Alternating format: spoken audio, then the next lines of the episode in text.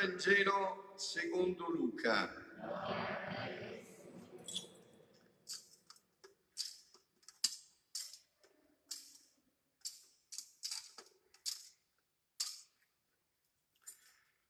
In quel tempo, mentre erano in cammino, Gesù entrò in un villaggio e una donna di nome Marta lo ospitò.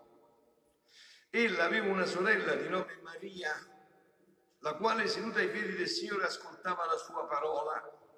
Marta invece era distolta per i molti servizi.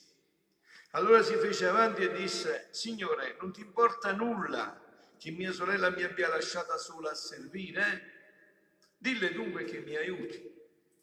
Ma il Signore gli rispose, Marta, Marta, tu ti affanni e ti agiti per molte cose, ma di una sola cosa c'è bisogno.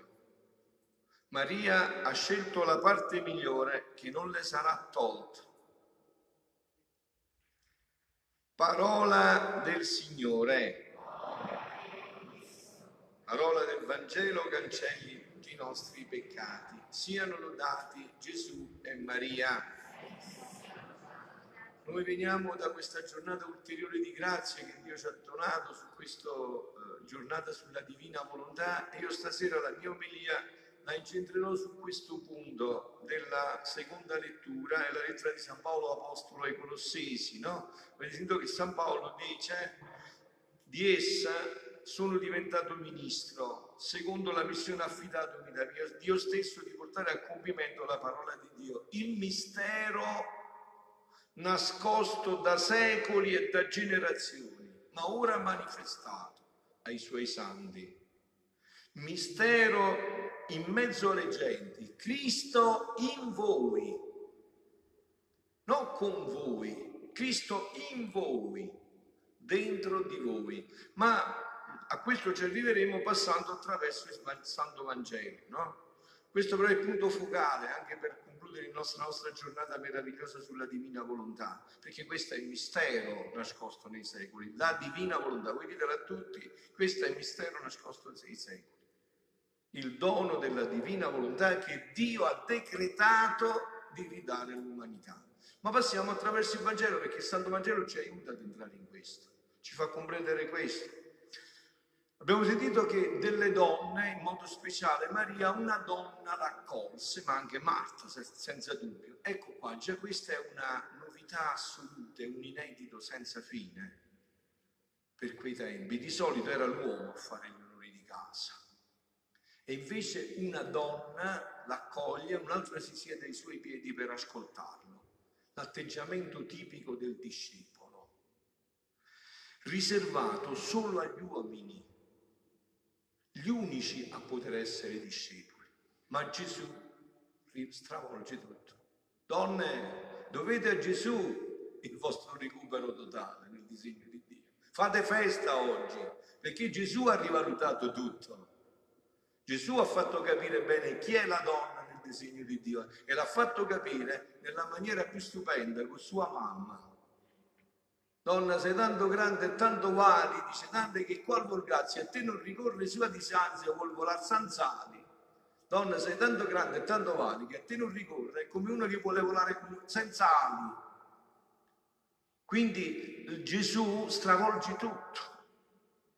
Nel mondo ebraico, e ancora prima già in quello greco, ellenistico, Già alla nascita, ma ancora c'è più o meno questa cosa, no? Nonostante Gesù ci si rallegrava per la nascitura, se la nascitura era un maschio, non una femmina.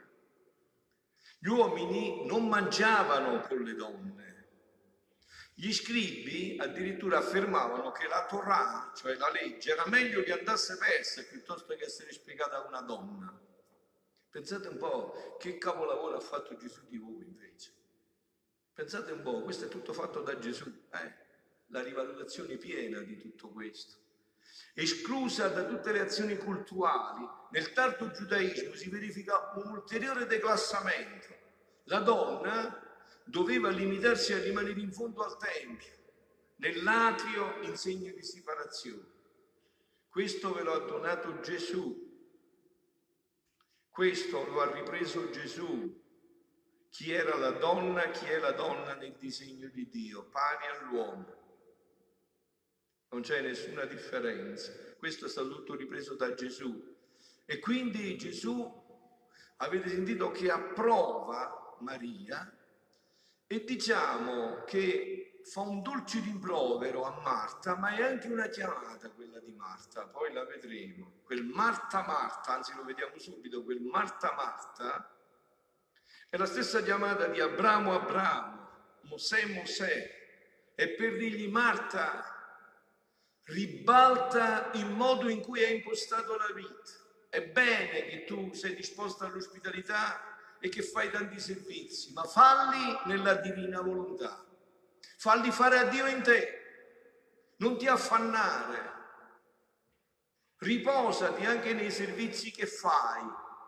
Mentre fai la pasta e fagioli, dici Gesù vieni tu a farla in me e lui viene e quello diventa un atto divino e tu preghi incessantemente come dice San Paolo. E questo è quello che sta trasformando Gesù in Marta e che invece già aveva colto Maria, che già aveva colto Maria e che si era scelta la parte migliore. Questo atteggiamento di Maria, che ascoltava il maestro a bocca aperta, può essere riallacciato all'altro consiglio di Gesù. Beati quelli che ascoltano le mie parole e la osservano, perché chi rimane in me porta molto frutto. E si potrebbe aggiungere ancora l'altra espressione. Cercate prima di tutto il regno, che tutto vi verrà dato in aggiunta. State davanti a Gesù a bocca aperta e Gesù vi farà trovare tutte le strade aperte. Mettete in ordine la vostra vita. Fate che non ci siano scissioni tra contemplazione e azione. Vedete bene qual è l'ordine.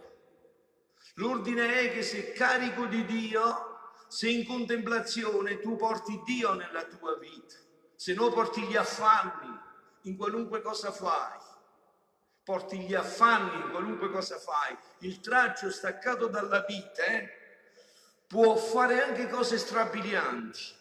Oggi ne vediamo tanti di fenomeni strabilianti, scatenare folle osannanti, applaudenti, ma state attenti, rimane un, un ramo secco e prima o poi sarà destinato a essere bruciato. Non è in Gesù. Prima o poi sarà, eh, resterà bruciato, senza dubbio. Per portare frutto, questo sta dicendo Gesù, questa è la chiamata che fa Marta. Per portare frutto bisogna fare come Maria, che ascoltava il Maestro, la sua parola, e sentiva che questa parola era un segno di forza straordinaria. Se rimaniamo in Lui, i frutti saranno copiosi e abbondanti. Guardate, questo è un concetto che io ripeto incessantemente perché mi interroga molto. Io sempre più approfondisco la parola di Dio e questi scritti stupendi della Divina Volontà e più mi convinco che raggiungere la santità è la cosa più semplice e facile che esiste. È difficile farsi diavolo e andare nell'inferno, è semplicissimo farci santi. Basta che restiamo nella vite, non dobbiamo fare niente, dobbiamo stare sempre nella vite, fa tutto la vite. Perciò non, non dobbiamo fare nulla. Questa è la vita nella divina volontà. Dobbiamo lasciare fare Dio, noi dobbiamo fare una cosa sola. Dobbiamo stare sempre attenti a rinunciare al nostro io perché il protagonista sia il nostro Dio. Questa è la santità. Tanto da poter dire non sono più io che vivo, è Gesù Cristo che vive dentro di me. Perché ascoltare, voi vi ricordate che gli ebrei sempre dicono Shema Israele, ascolta Israele, ascolta Israele. L'ascoltare il Signore vuol dire uscire fuori da sé, per ascoltare veramente, non per sentire che da qua entra e da qua esce, no, per ascoltare bisogna che tu non puoi stare chiuso in te stesso. Devi stare fuori di te in estasi. Devi ascoltare. Ascoltare il Signore vuol dire uscire fuori da se stesso, dalle proprie preoccupazioni e accogliere la parola di Dio. Cercate prima il regno. Non fate niente pensando alle vostre preoccupazioni se non accentuarle ancora di più. State in Dio, pensate a Lui e Lui penserà a voi e vi farà comprendere perché sta permettendo quelle preoccupazioni, perché sta permettendo quelle prove, che cosa deve raggiungere tutto questo, che cosa deve raggiungere tutto questo. Qual è lo scopo di tutto questo?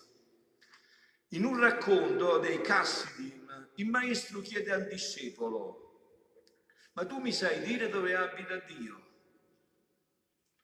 E il discepolo sicuro della sua risposta infallibile gli dice, Dio abita dappertutto, la sua gloria riempie l'universo. Il maestro scuote la testa e gli dice, bocciato, Dio non abita dove dici tu. E dove abita Dio? Dio abita là dove lo si fa entrare. Questo sta dicendo Gesù a Marta. Maria mi ha aperto tutte le porte e io posso svelargli il mistero nascosto nei secoli.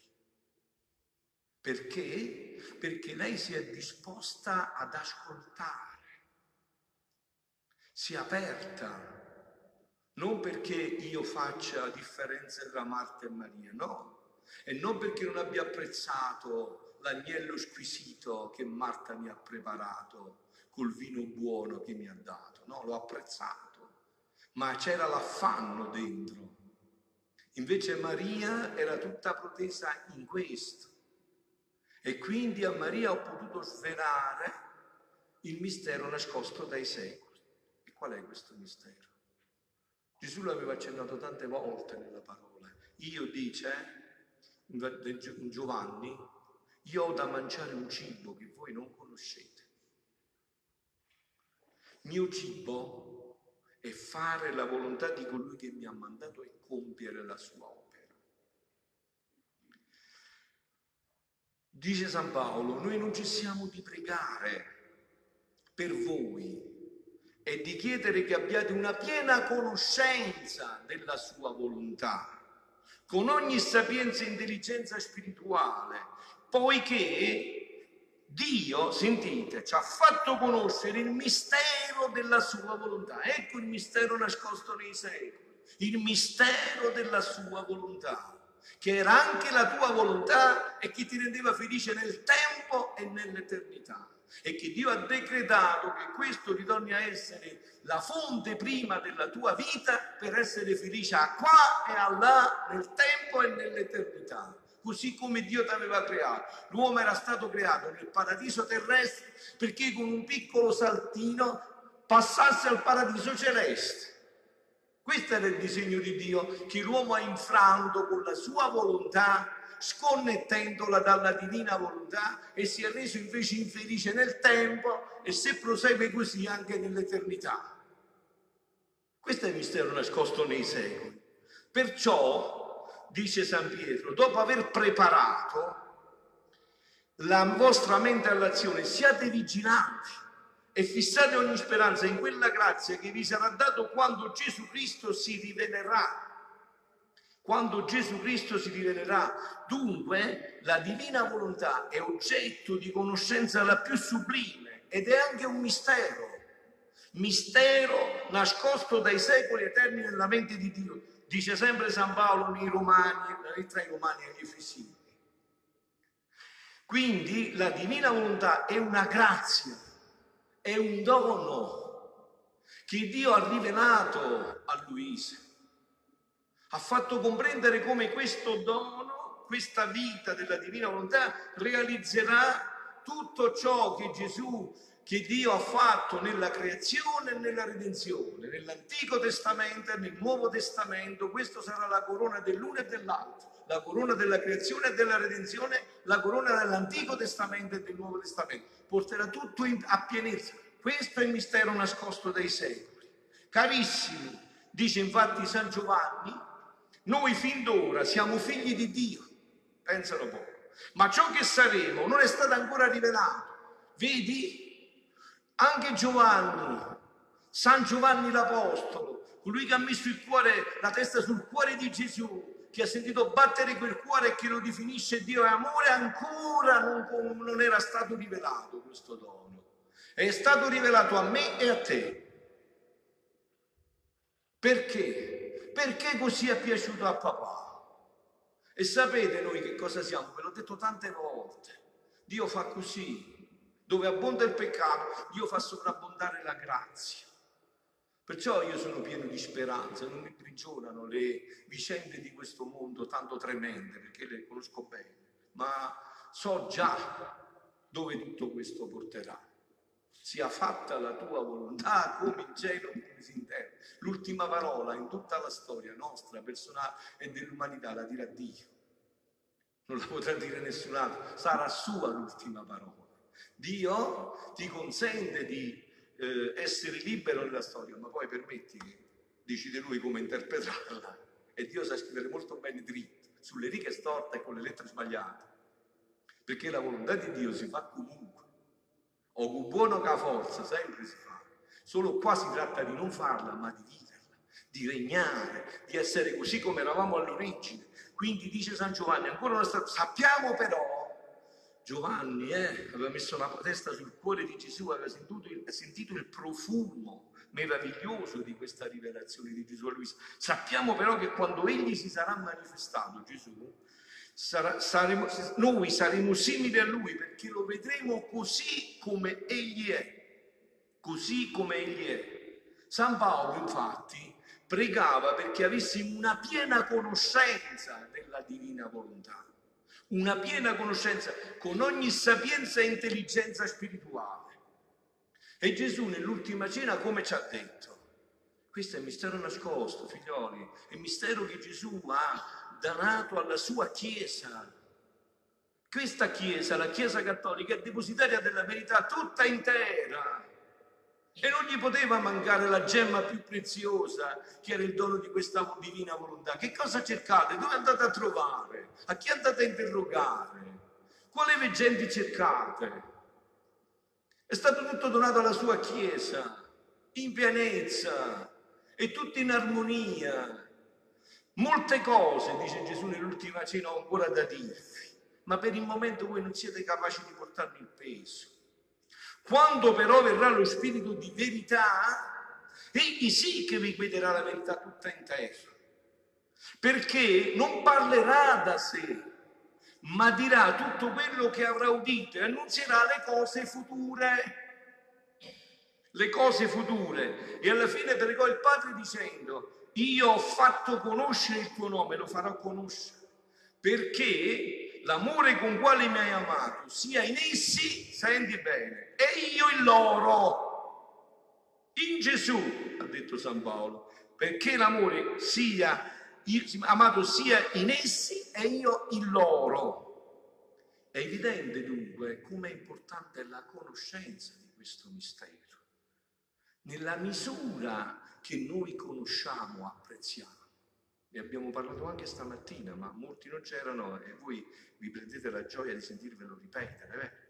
E, e la misura in cui conosciamo, noi apprezziamo le cose, le desideriamo, le amiamo e quindi le possediamo.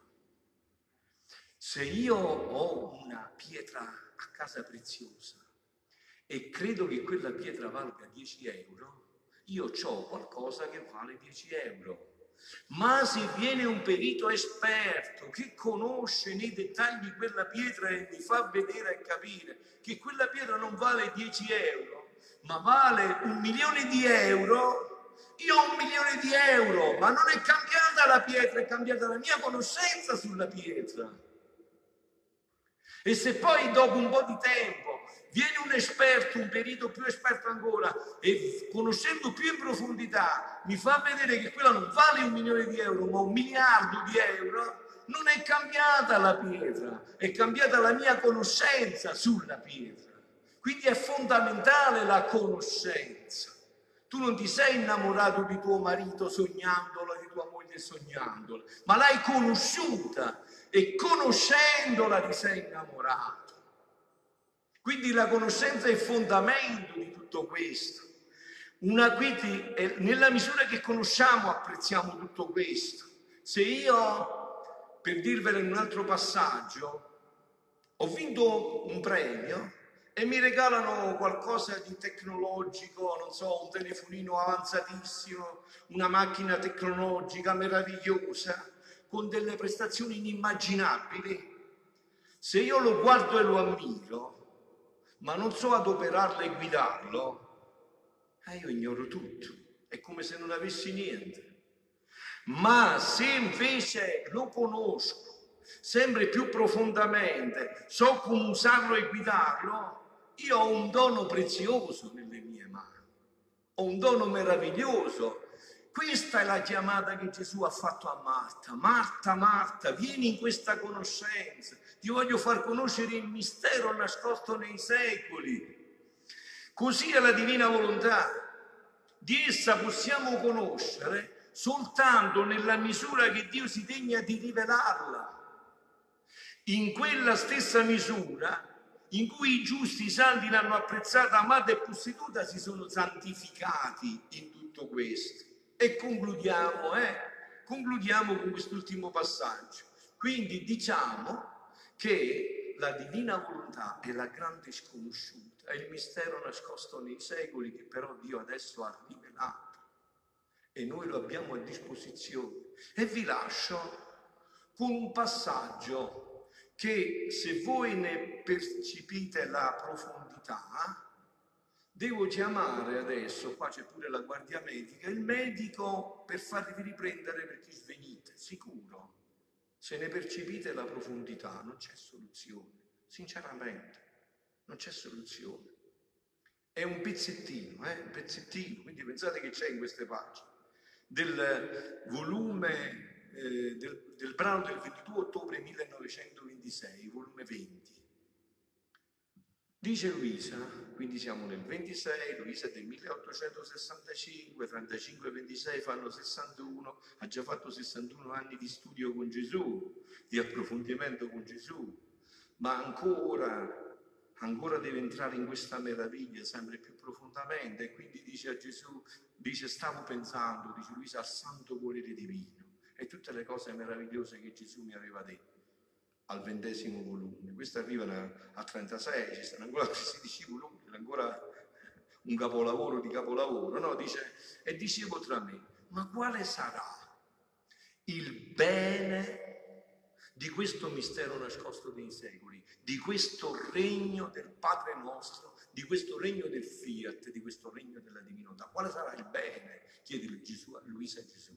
E Gesù mica si sottrae, assolutamente. E Gesù in fretta, come interrompendo il mio pensiero e come in fretta si è mosso nell'interno dicendomi quale sarà il gran bene, quale sarà il gran bene. Sta scritto così, eh? Io accendo solo con la voce, ma sta scritto così. Quale sarà il gran bene? Il regno del fiat, il regno del Padre nostro, racchiuderà tutti i beni il mistero nascosto di tutti i beni, tutti i miracoli e i portenti più strepitosi. Anzi, li sorpasserà tutti insieme. E se miracolo significa dare la vista a un cieco, raddrizzare un zoppo, sanare un infermo, risuscitare un morto, eccetera, il regno della mia volontà, sentite, sentite, mangiate, questo è il cibo, hai sentito che Gesù iniziava, ho un cibo che non conoscete. Il regno della mia divinità terrà l'alimento preservativo. E chiunque mangerà, chiunque entrerà in esso, non ci sarà nessun pericolo che possa rimanere cieco, zoppo e infermo. Senti, senti, se Adamo non avesse peccato, ci sarebbe stato il tumore. No!